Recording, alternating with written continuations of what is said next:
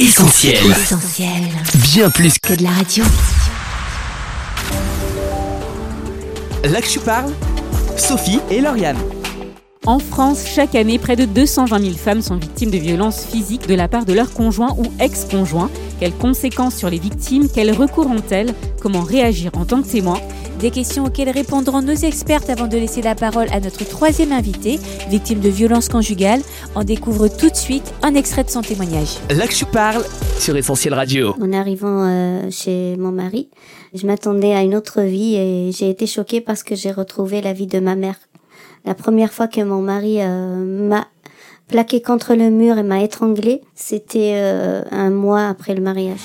Avant de découvrir l'intégralité de ce témoignage bouleversant, on accueille tout de suite en ligne notre première invitée, Marlène Frisch. Bonjour. Bonjour, Merci d'avoir accepté notre invitation. je vous en prie.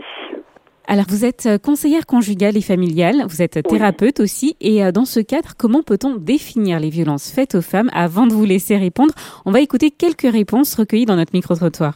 Euh, Les violences domestiques, c'est ça que j'ai en tête en premier. J'ai lu euh, un peu partout que suite au confinement, ça avait augmenté. Donc je pense que c'est un thème important. C'est ça que j'ai en tête en premier.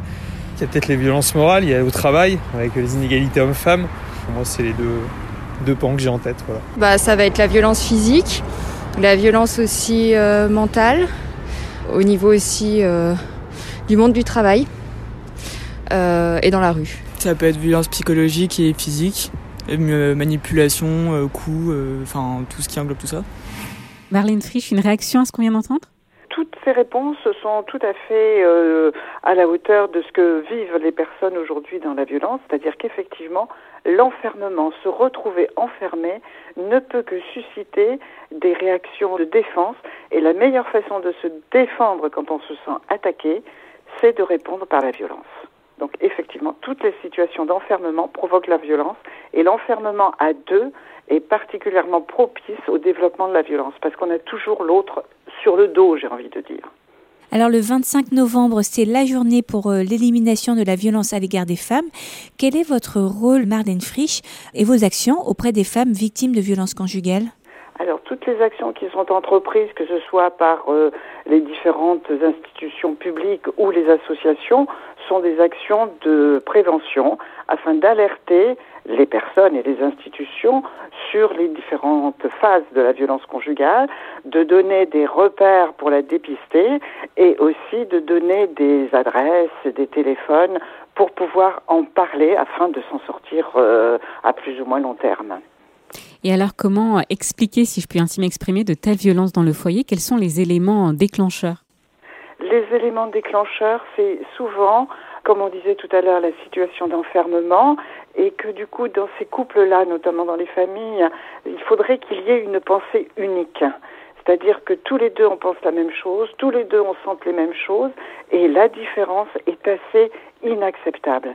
Quand l'autre ose affirmer une différence, pour celui qui se sent complètement euh, euh, mis à mal par le fait que l'autre existe par lui-même, ça devient insupportable et du coup il réagit par la violence. Et justement, quelles sont les conséquences que ces violences peuvent engendrer dans la vie d'une femme qui en est victime? On écoute quelques réactions recueillies dans la rue et puis on vous laisse répondre.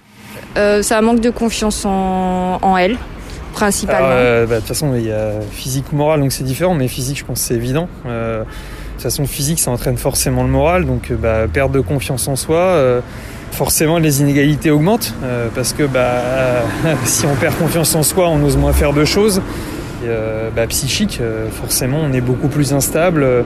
Bah, ne serait-ce que par les réactions dans les, euh, enfin dans les relations que tu as avec les autres, qu'elles peuvent avoir après avec les autres, par exemple, de, de se sentir euh, coupable de, de choses qu'elles- dont elles ne sont pas. Par exemple, je sais pas, mettons une dispute entre elle et une autre personne, de se mettre en carapace et oh pardon pardon, je voulais pas, enfin je sais pas comment expliquer, mais ça. Et après, bah, manque de confiance en soi, de se rabaisser, de plus se sentir à la hauteur pour rien, que ce soit dans les relations amoureuses ou amicales, euh, même familiales. Puis après, ça peut passer par plein de trucs, ça peut passer par des troubles du comportement alimentaire, par, euh, par plein de choses. Que pensez-vous des réponses données, euh, Marlène Frisch?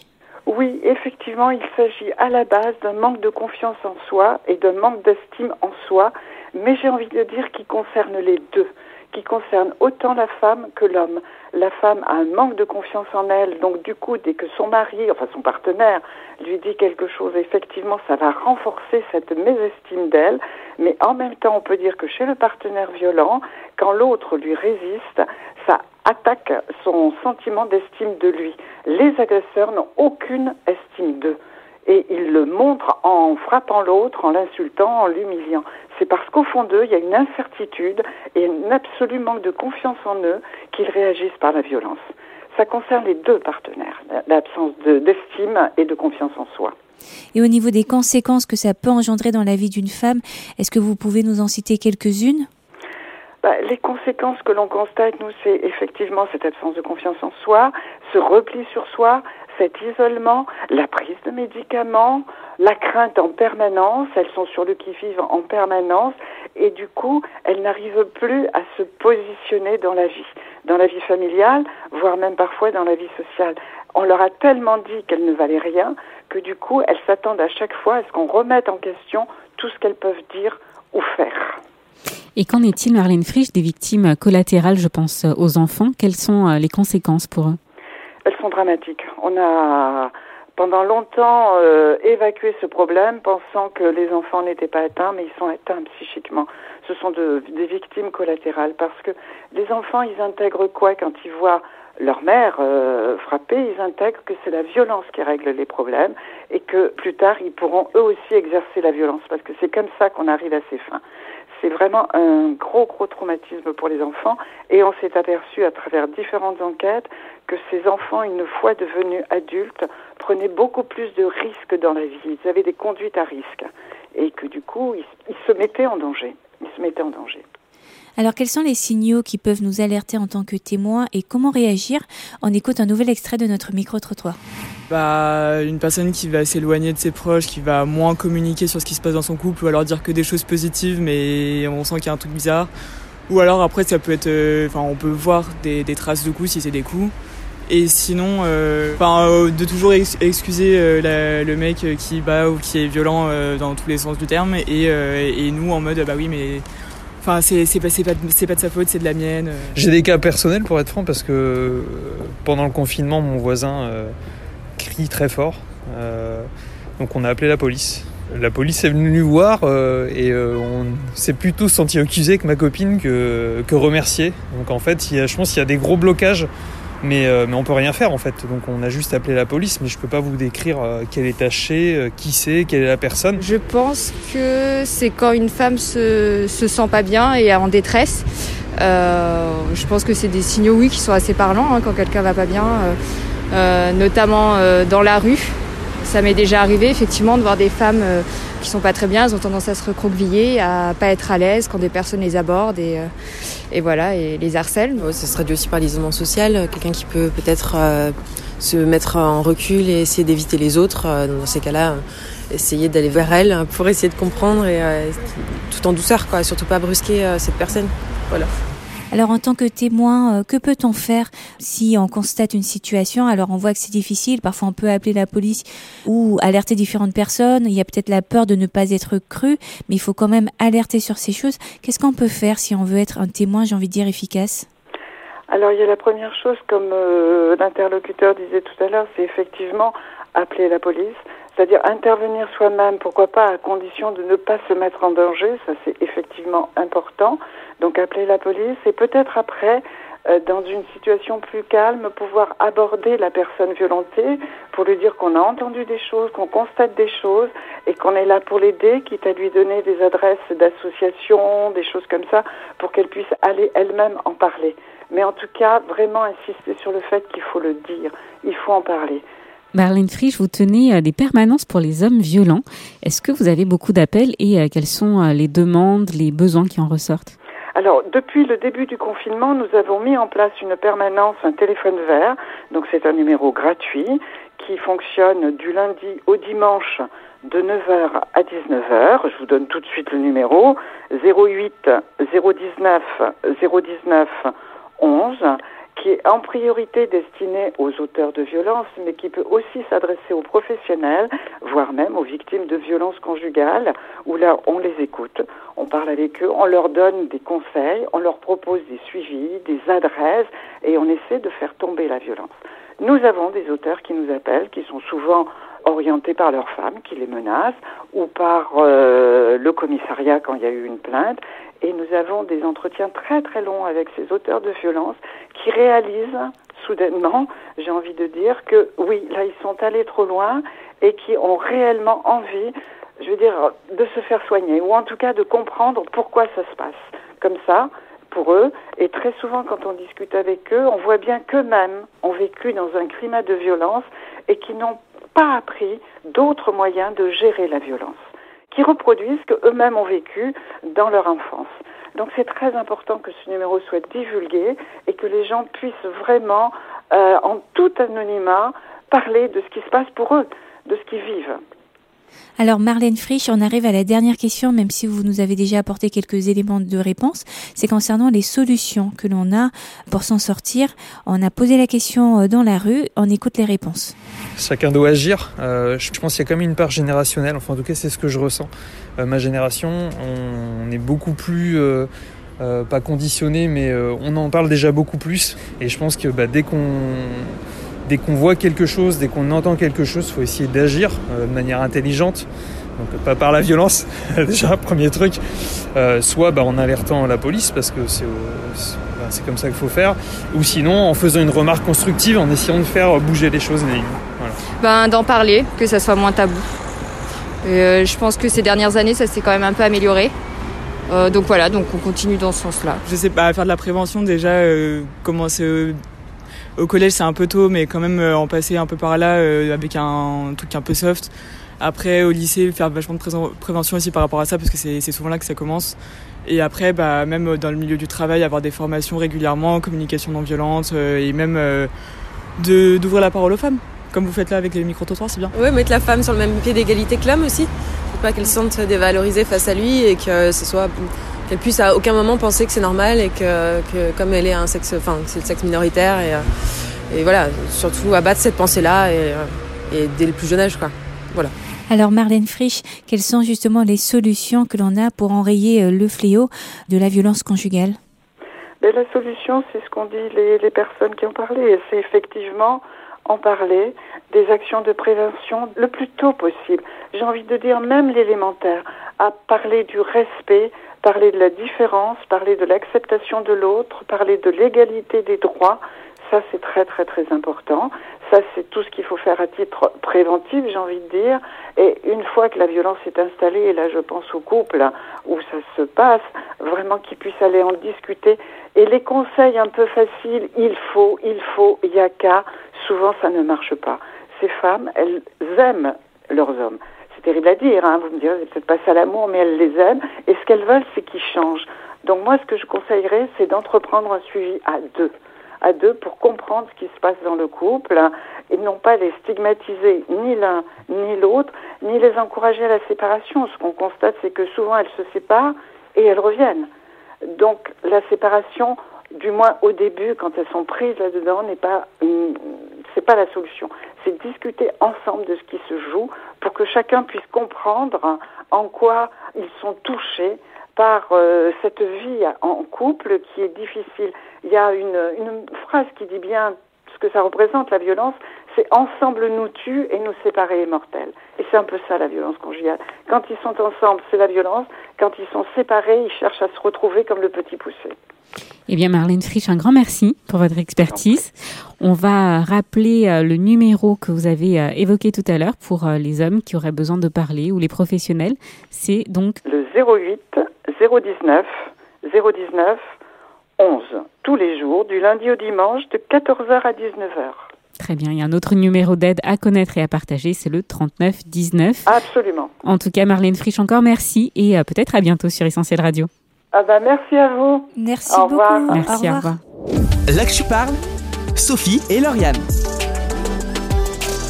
On accueille sans plus tarder notre deuxième invité en ligne avec nous, Claire Gay, bonjour. Oui, bonjour. Alors, vous êtes chef de service chez Vifil, SOS Femmes, une association engagée depuis 40 ans pour informer et lutter contre les violences conjugales et familiales. Est-ce que vous pourriez nous présenter plus en détail l'association? Alors l'association Vifil, c'est une association, euh, comme vous l'avez dit, hein, de lutte contre les violences faites aux femmes, qui a été créée en 79. C'est une association qui est fédérée à Solidarité Femmes, Fédération nationale Solidarité Femmes, qui gère le 3919 entre autres, et à France Victimes, dans le cadre de son service d'aide aux victimes, parce que Vifil gère aussi un, un service d'aide aux victimes.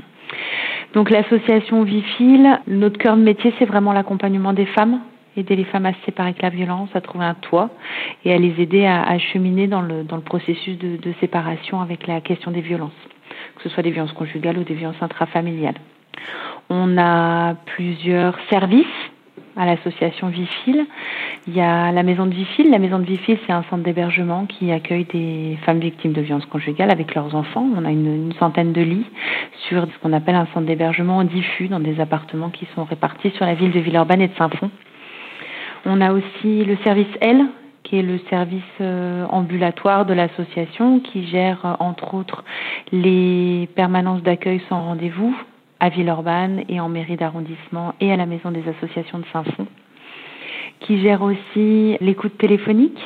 Alors l'écoute téléphonique est partagée entre les différents services de l'association, mais l'écoute téléphonique, neuf demi-journées par semaine. Voilà, et on a aussi depuis le mois de septembre mis en place concrètement un groupe à destination de l'entourage des personnes victimes. Donc l'entourage amis, voisins, proches, voilà, qui ont le souci et qui souhaitent pouvoir aider les, personnes qui sont auprès d'eux. Il y a ce groupe qui se réunit euh, le deuxième vendredi de chaque mois de 16h à 18h euh, pour rencontrer euh, trois professionnels de l'association, un juriste, un psychologue et un travailleur social. Une approche bien complète hein, de ce que vous nous dites. Oui, c'est vraiment l'idée, c'est vraiment la prise en charge globale en fait, et de pouvoir partager aussi entre les différents professionnels des situations et avec les personnes, bien sûr, hein, pour savoir euh, voilà comment comment les aider au mieux. Et on a aussi donc le service d'aide aux victimes, le service d'aide aux victimes Vifil la vie, donc qui est adhérent à France Victimes. Donc là, le service d'aide aux victimes, c'est des psychologues, des juristes, des travailleurs sociaux. Donc là, on est sur un financement ministère de la Justice et c'est pour toutes les personnes victimes d'infractions pénales. Voilà, et une plateforme, un centre de formation, un centre de formation et une plateforme d'astreinte et de mise en sécurité. Et très concrètement, quand vous recevez un appel à l'aide, comment ça se passe? Alors, quand on a des appels à l'aide par téléphone, l'idée, les collègues déjà écoutent font un peu le point sur la situation, voient ce qui se passe, essayent euh, d'évaluer avec la personne la question du danger, la question du risque, la question de l'urgence, euh, de voir les professionnels qu'il y a autour, l'entourage, s'il y a des amis, la question de l'isolement. C'est la question d'arriver aussi pour nous à, à, mesurer ce qui pourrait être des points de vulnérabilité, la question d'un handicap, la question d'être enceinte, la question d'être isolé, la question de la capacité à se protéger ou pas, de la question aussi de la dangerosité de l'auteur, depuis combien de temps il y a des violences, est-ce qu'on est sur des violences régulières, est-ce qu'on est euh, voilà sur le, degré de gravité des violences, c'est un peu tous ces éléments-là que les professionnels vont avoir en tête quand ils vont échanger avec la personne et de voir là où elle en est de la question de la séparation, parce que il y a des appels à l'aide aussi et toutes les femmes qui nous appellent en sont pas au même endroit de la question de la séparation avec la violence. Voilà, des fois on est au tout début, des fois elles se, elles s'interrogent sur ce qu'elles vivent hein, aussi tout simplement, de savoir si effectivement ce qu'elles vivent c'est des violences ou pas, parce que des fois quand c'est entremêlé avec la question des sentiments, c'est pas évident. Donc c'est comment on va les aider aussi à cheminer avec ces questions-là. Une question délicate, effectivement. Et est-ce que vous avez constaté, euh, comme on peut l'entendre dans tous les médias pratiquement, que pendant le confinement, les violences conjugales ont explosé? C'est quelque chose que vous avez pu vérifier, euh, Claire Gay, sur le terrain? Oui, alors euh, surtout pendant le premier confinement, qui était quand même un, un, confinement beaucoup plus strict. Mais là, on le constate même encore là sur la deuxième vague de confinement, sur la question des appels téléphoniques. C'est-à-dire que nous, ce qu'on a constaté, c'est une... Alors, nos permanences sans rendez-vous. C'est-à-dire que nous, on a des permanences sans rendez-vous, pas tous les jours de la semaine, mais presque. L'idée, c'est vraiment de pouvoir proposer des temps de parole quand les femmes sont prêtes à venir parler. Et pendant les périodes de confinement, les permanences ont dû fermer. Donc, on a vraiment centré notre activité sur l'écoute téléphonique et sur le dispositif de mise en sécurité. Après, je ne sais pas si peut-être de développer un petit peu ce, ce dispositif-là, mais on a constaté effectivement une forte euh, hausse des situations par téléphone et de situations très complexes parce que l'écoute téléphonique qu'on gère est aussi en relais du 3919 qui est le numéro national et oui, il réoriente sur les associations au niveau local et une augmentation aussi sur le dispositif de mise en sécurité avec des sollicitations importantes. Le dispositif de mise en sécurité, c'est un numéro de téléphone portable d'astreinte 24 heures sur 24 à destination des services de police et de gendarmerie. Mais on a eu beaucoup de sollicitations sur les périodes de confinement avec des mises en sécurité. Ouais. Alors un travail complet, on l'a dit, euh, du suivi, de l'accompagnement, de la mise en sécurité. Vous faites aussi un travail de sensibilisation avec l'association. Qu'est-ce que vous avez prévu euh, pour cette journée internationale du 25 novembre? Alors, notre activité de sensibilisation, j'ai envie de dire, elle est vraiment dans notre travail au quotidien. Il y a la journée du 25 novembre en, étant présent euh, par rapport à la presse, aux journalistes, aux demandes pour continuer à, à évoquer ces questions-là. Mais notre travail de sensibilisation, il se fait beaucoup dans notre quotidien de travail en souhaitant former les professionnels avec le centre de formation et en souhaitant pouvoir répondre à l'ensemble des demandes, qu'elles soient des demandes du côté de ce que je vous disais tout à l'heure des proches et de l'ensemble des professionnels. L'écoute téléphonique, elle est là aussi pour les professionnels. Le groupe entourage, il est là pour les proches et la formation. L'idée, c'est vraiment de pouvoir euh, distiller notre, euh, alors notre expertise, c'est un terme un peu, un peu, un peu prétentieux, mais c'est vraiment pas ce qu'on souhaite, ce qu'on souhaite transmettre, mais c'est pouvoir venir en étayage avec la couleur de l'association, avec notre spécificité auprès de, auprès de l'ensemble des citoyens, on va le dire. J'ai envie de le dire comme ça. Et si vous avez un dernier mot, euh, Claire Gay, pour finir euh, cette interview, euh, quel conseil donneriez-vous à des femmes qui sont victimes de violences conjugales ou alors peut-être aux témoins qui voient ces choses et qui ne savent pas comment agir?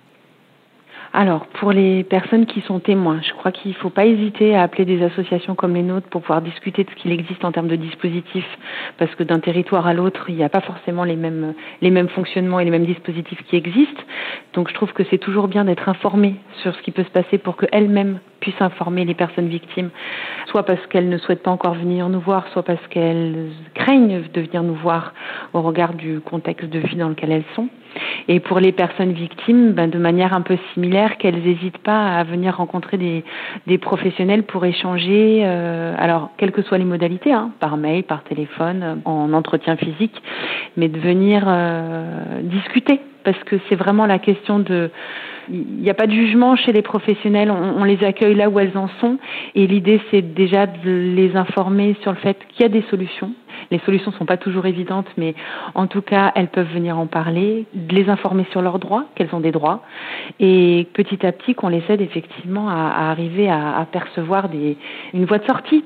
Quelle qu'elle soit, en tout cas des voies de sortie qui leur appartiennent avec le chemin qui est le leur, mais en tout cas de les accompagner sur ce chemin-là.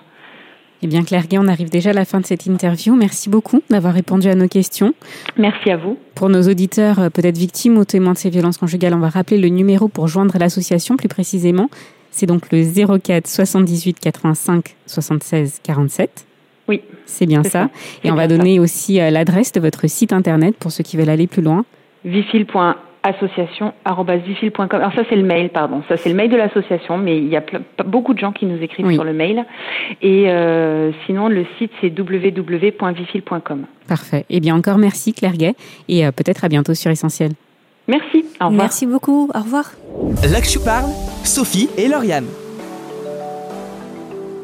Avant de découvrir le témoignage bouleversant de notre prochaine invité, on va marquer une courte pause en musique avec Chains Are Breaking du groupe Planet Shakers. À tout de suite.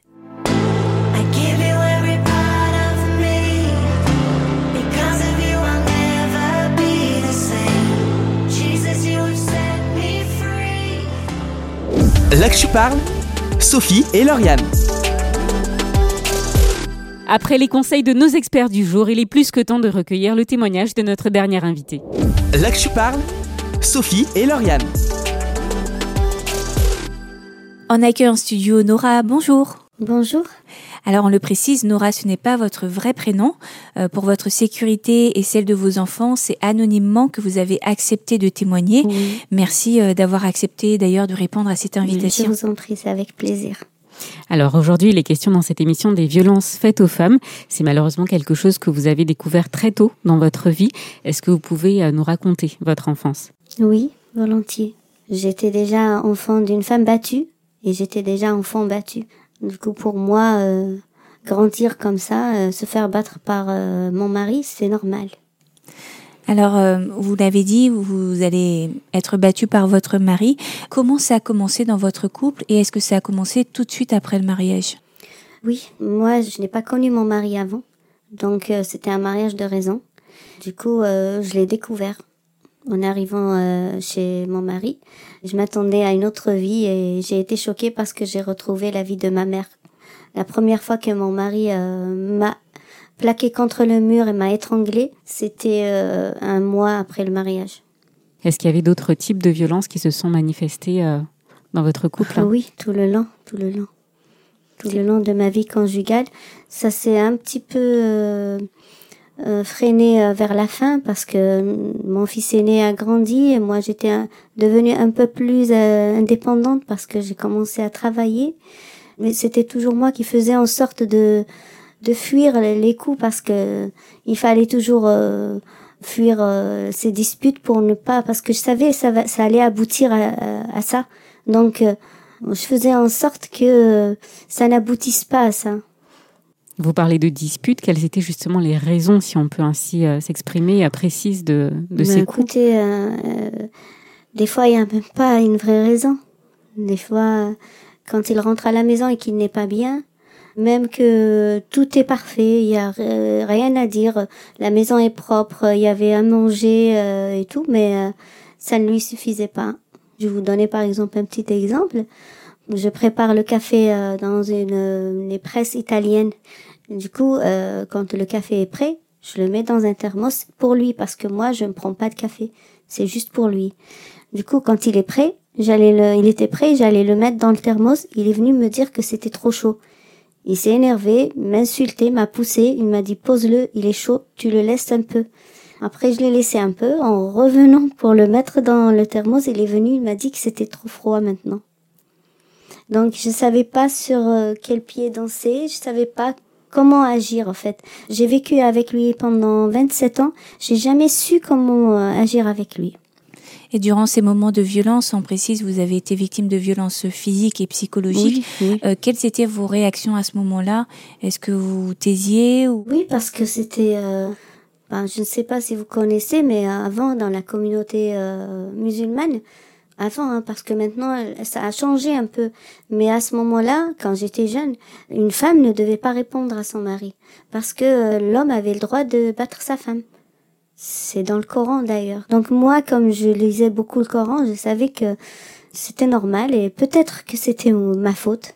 Je me disais toujours peut-être que c'est ma faute et que c'est moi qui n'a pas su comment euh, agir. Du coup, euh, je suis arrivée à faire des, des, dépressions nerveuses et je suis allée même jusqu'aux tentatives de suicide. Et euh, on vous pose la question, Nora, qu'est-ce qui vous a empêché de partir? Pourquoi ne pas avoir fui ces violences-là? Partir où? Partir où? Parce que je vais me plaindre à ma mère. Ma mère, elle vit le même calvaire que moi. Même euh, vieille, euh, elle se faisait euh, insulter par mon père, euh, humilier, elle se, se, faisait battre encore. Donc, mais partir où? Et quelles ont été pour vous, Nora, les conséquences sur vous? Et puis on imagine sur vos enfants aussi? Je dirais que surtout mon, mon fils aîné, il a beaucoup souffert avec moi. Même lui, il a souffert de la violence de son père, puisque il, a, il garde des séquelles d'ailleurs. Il, a, lui a déboîté la, mâchoire, donc il a un côté qui est un peu plus, on, le voit pas parce que moi, je, je le connais, je sais qu'un côté il est plus plus large que l'autre. Il a été même jusqu'à lui mettre la tête dans la baignoire quand j'étais pas là. Parce que quand je suis là, je le laisse pas faire. Je prenais tout. Je prenais les coups pour que mon fils n'ait rien je le protégeais. Mais quand j'étais pas là, euh, il était livré euh, à la violence de son père. Nora, comment vont prendre fin ces souffrances euh, et cette violence conjugale? La seule façon, c'était, c'était de partir. En fait, avant de partir, je, je me suis, je me suis un peu réfugiée dans mon métier. Je faisais un métier qui passionnait toutes les femmes et euh, je faisais beaucoup de bonnes choses avec mes mains. Du coup, euh, j'avais beaucoup de clientes, j'avais beaucoup de femmes qui adoraient mon travail. Je me suis réfugiée dedans. Donc euh, moi, la maison, enfin mon chez moi, je le voyais que pour aller dormir. Et le matin, rebelote, je cours à mon travail et je me suis un petit peu oublié la vie que je menais avec avec lui. En fait, c'est vrai qu'en rentrant le soir, ça me rappelle tout. Mais euh, des fois, euh, quand je, je m'apprête à rentrer, j'aimerais rentrer ailleurs. J'aimerais aller ailleurs. J'aimerais avoir un autre, un autre chez moi euh, que celui où je, je trouverai mon mari, parce que même après ça, même comme ça, il cherche toujours des, des raisons pour pour soit m'étrangler. D'ailleurs, j'ai subi beaucoup d'interventions chirurgicales à cause de ces violences. Il a détruit ma colonne vertébrale. Hein, du coup, euh, ce sont des années que je ne souhaite à personne. J'aimerais bien que toute femme qui m'entend ne, supporte pas, n'accepte pas, n'accepte pas parce que euh, Dieu est toujours là, il donne des, des, des solutions. Peut-être que moi, si j'avais décidé de partir avant, peut-être que Dieu serait aussi avec moi. J'ai pris la responsabilité euh, d'attendre. C'était mon choix. Et Dieu m'a laissé euh, laissé le choix jusqu'au jour où euh, je lui ai dit que c'était c'était euh, trop et que je ne pouvais plus. Je faisais je faisais la, je me réveillais la nuit, je priais toutes les nuits, je lui disais que je n'en pouvais plus. Je voulais pas me suicider encore. Je voulais pas revenir au suicide parce que je sais où j'irai si je me suicide. Donc je lui demandais de me donner une solution. Je voulais que ce soit lui qui me sauve. Je lui ai demandé de me sauver plusieurs fois, parfois durant toute la nuit. Je dors à peine une heure et je, je me lève, je prie, je pleure, je lui parle. Et euh, à partir de ce moment, il m'a donné une solution. Ces souffrances, elles ont duré longtemps, trop longtemps, vous nous l'avez dit. Qu'est-ce qui euh, vous a fait tenir tout ce temps-là? J'avais beaucoup de foi en Dieu. Depuis toute petite, je savais que Dieu existe que même euh, la souffrance qu'on vivait avec mon père, Dieu voyait tout. Je savais qu'il euh, qu'il voyait tout et qu'il allait remédier un jour. Mais euh, mais quand je me suis mariée, que je me suis retrouvée dans la même situation, au début j'ai un peu douté. J'ai douté parce que je je me suis dit c'est pas vrai, je ne peux pas encore vivre la même chose. Pourquoi ça m'arrive à moi? Et après un certain moment, comme je vous ai dit, j'ai fait j'ai même recouru à, des tentatives de suicide. J'ai fait ma première tentative de suicide à l'âge de 21 euh, ans. Et du coup, euh, j'ai refait euh, deux tentatives de suicide en espèce de 5 ans. Mais Dieu m'a sauvé. Dieu m'a sauvé. Un jour où j'étais au plus mal, il s'est manifesté à moi dans mon rêve. Je connaissais pas Jésus à ce moment-là. J'ai jamais lu de Bible. Mais j'ai vu Dieu, pour moi c'était Dieu parce qu'il m'avait parlé dans mon rêve pour me dire qu'il était le roi des rois et qu'il était à, mes côtés. Il était assis sur son trône dans le ciel et euh, c'est tout comme il est décrit sur la Bible. Il y avait euh, des nuages en arc-en-ciel, c'était comme sur la Bible. C'est pour ça que c'est ce qui a fait ce déclic quand j'ai lu la Bible et que j'ai vu comment on a décrit Jésus j'ai compris que c'était Jésus, c'était lui qui était venu me dire que il était avec moi et que je, que je devais euh, supporter, que je devais résister, qu'un jour il va me sauver. C'est 25 ans après que j'ai lu la Bible. Alors Nora, euh, vous étiez musulmane avant et vous avez choisi d'accepter Jésus dans votre vie, euh, de lui faire confiance. Pourquoi et est-ce que ce choix était difficile pour vous? Oui, parce que quand on est on est né dans une religion, où euh, on connaît rien du tout à part ça. Toute notre vie est basée sur euh, sur la religion, comment manger, comment euh, s'habiller, comment agir avec les enfants, comment agir avec le mari, comment agir avec les parents. Donc c'était ma vie entière qui était bâtie sur cette religion-là. Mais le jour où j'ai découvert sur la, la, Bible le vrai Dieu, celui qui, qui m'a parlé, celui que j'ai vu qui m'a parlé dans mon rêve, j'ai tout de suite compris que c'était Jésus et que c'était vraiment lui le vrai. Et puis c'est écrit aussi sur le Coran et euh, parfois les gens euh, c'est difficile aussi, je les comprends parce que on peut pas on peut pas passer comme ça d'une chose à l'autre facilement. Euh. c'est très très difficile. Moi, j'ai passé un an à, à peser le pour et le contre. Je prenais la Bible, je prenais le Coran, j'écrivais des choses là et j'écrivais des choses et, je comparais et je faisais des recherches. Mais euh, quand je reviens vers mon rêve et quand je me rappelle que c'était lui qui m'a parlé, c'était inévitable. Je ne peux pas le nier. Je peux pas nier que c'est lui qui m'a parlé. Là maintenant, je vous ai vu, euh, je vous ai parlé. Je peux pas sortir demain ou euh, dans un mois. Je dirais, moi, je les ai jamais vus. C'est pas vrai. C'est pas, je l'ai vu comme si je vous voyais. Donc, euh, je ne peux pas, même si il y a des, il y a des personnes dans ma famille qui essaient de me dissuader de mon choix, qui m'ont même parlé de toute la souffrance que j'ai souffert et tout. Pour eux, si j'ai pris ce, ce chemin aujourd'hui, c'est que j'ai j'ai gâché toutes les années que j'ai euh, que j'ai euh, supportées par amour pour Dieu. Mais moi aussi, je leur donne des arguments. Je leur lis euh, des versets de la Bible et après ils s'arrêtent de parler parce que même s'ils veulent pas l'admettre, ils euh, ils ne peuvent pas m'en dissuader. Et alors très concrètement, qu'est-ce que vous apporte votre foi en Jésus au quotidien? Aujourd'hui, je je me sens sereine je suis bien dans ma vie. Je sais que mon Dieu est avec moi. Et euh, partout où je vais, les, les portes s'ouvrent pour moi. J'ai plus ce sentiment euh, d'insécurité. Avant, je ressentais le besoin de quelqu'un auprès de moi. J'avais un mari, mais qui ne représentait rien. Je ressentais le besoin, comme toute femme, je ressentais le besoin d'avoir quelqu'un sur qui euh, je pourrais m'appuyer dans les moments difficiles, parce que j'étais l'homme et la femme, j'ai élevé mes enfants toute seule, je travaillais toute seule parce que mon mari ne travaillait pas, je faisais tout toute seule.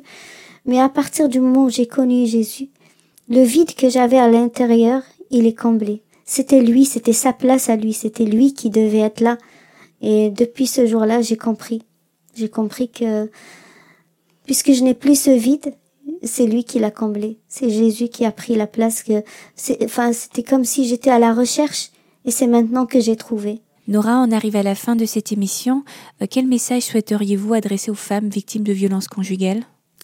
Bien, je vais, je vais leur dire de pas faire comme moi, de pas rester, de pas attendre que ça s'arrange parce que ça ne s'arrange jamais.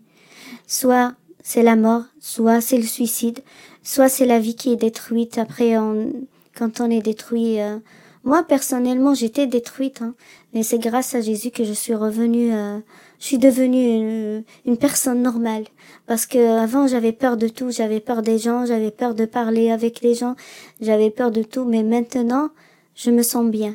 Donc euh, faites comme moi, partez, ne restez pas si vous êtes victime de, de violence, ne vous dites pas que demain ça va être mieux ou il va changer. Il ne change pas. Mon père a été un homme violent, il a vécu 92 ans, ça a toujours été le même, jusqu'à la fin. Il pouvait pas bouger, mais il demandait aux autres de lui donner de quoi frapper ma mère, parce qu'il pouvait pas se lever pour prendre un truc pour le lui lancer. Alors, euh, moi, je crois pas au, au changement. Je crois pas qu'une personne qui est violente puisse changer demain. Je ne, je ne sais pas, je connais personne, de toute façon, de mon entourage qui était violent, qui a changé. Je connais personne. Donc si euh, ça vaut pas la peine de souffrir, ça vaut pas la peine parce qu'on finit par se détruire et détruire nos enfants, alors que les enfants, si on les emmène plus loin, et ils sont plus épanouis, seront plus épanouis. Euh, moi, mon fils, le, le, le plus jeune, il est très heureux maintenant. Il est vraiment très très heureux. Parce que euh, il est loin de son père, il ne voit plus euh, les cris, il ne voit plus les disputes, il ne voit plus les, les, insultes. Il est heureux, il est épanoui, il est très bon à l'école et je remercie Dieu. Alors pour finir, Nora, est-ce que vous auriez un verset de la Bible qui vous tient particulièrement à cœur et que vous pourriez nous partager? Eh bien moi, je, je tout le temps dans la journée, dans la nuit, quand je me réveille la nuit et que je me, je dois me retourner dans mon lit, je dis toujours euh, l'Éternel est mon berger et je ne manquerai de rien parce que c'est vrai que je n'ai manqué de rien. Depuis que je le connais, je j'ai été comblée. J'ai été comblée par son amour. Il m'a donné euh, tout ce que la une personne a besoin. J'ai manqué de rien du tout. Donc quand le quand le verset dit que l'Éternel est mon berger, je ne manquerai de rien, vraiment croyez-moi, vous ne manquerez de rien. Nora, un grand merci d'avoir accepté de revenir pour nous sur ces moments douloureux. Euh, vous êtes resté très pudique sur les faits et sur la violence que vous avez euh, subie, on le comprend, mais vous nous avez aussi partagé un message plein d'espérance et pour cela, on vous remercie encore. On vous souhaite une belle continuation à vous et à vos fils et puis peut-être à bientôt Nora sur Essentiel Radio. Et c'est moi qui vous remercie. Là parle, Sophie et Lauriane. Avant de se quitter, on vous invite à retrouver cette émission en podcast sur notre appli ou sur notre site essentielradio.com. Et une manière de vous mobiliser aussi contre les violences faites aux femmes, c'est de partager cette émission au max sur les réseaux sociaux. On attend aussi vos réactions sur WhatsApp au 07 87 250 777. Et on vous le rappelle, notre campagne de financement participatif touche bientôt à sa fin. On a besoin de vous pour y arriver. Alors rendez-vous sur soutenir.essentielradio.com. Nous, on vous dit à très vite. Et puis en attendant, bonne écoute sur Essentiel. Salut! Salut Là que je parle, Sophie et Lauriane. On retrouve, tous nos programmes sur essentielradio.com.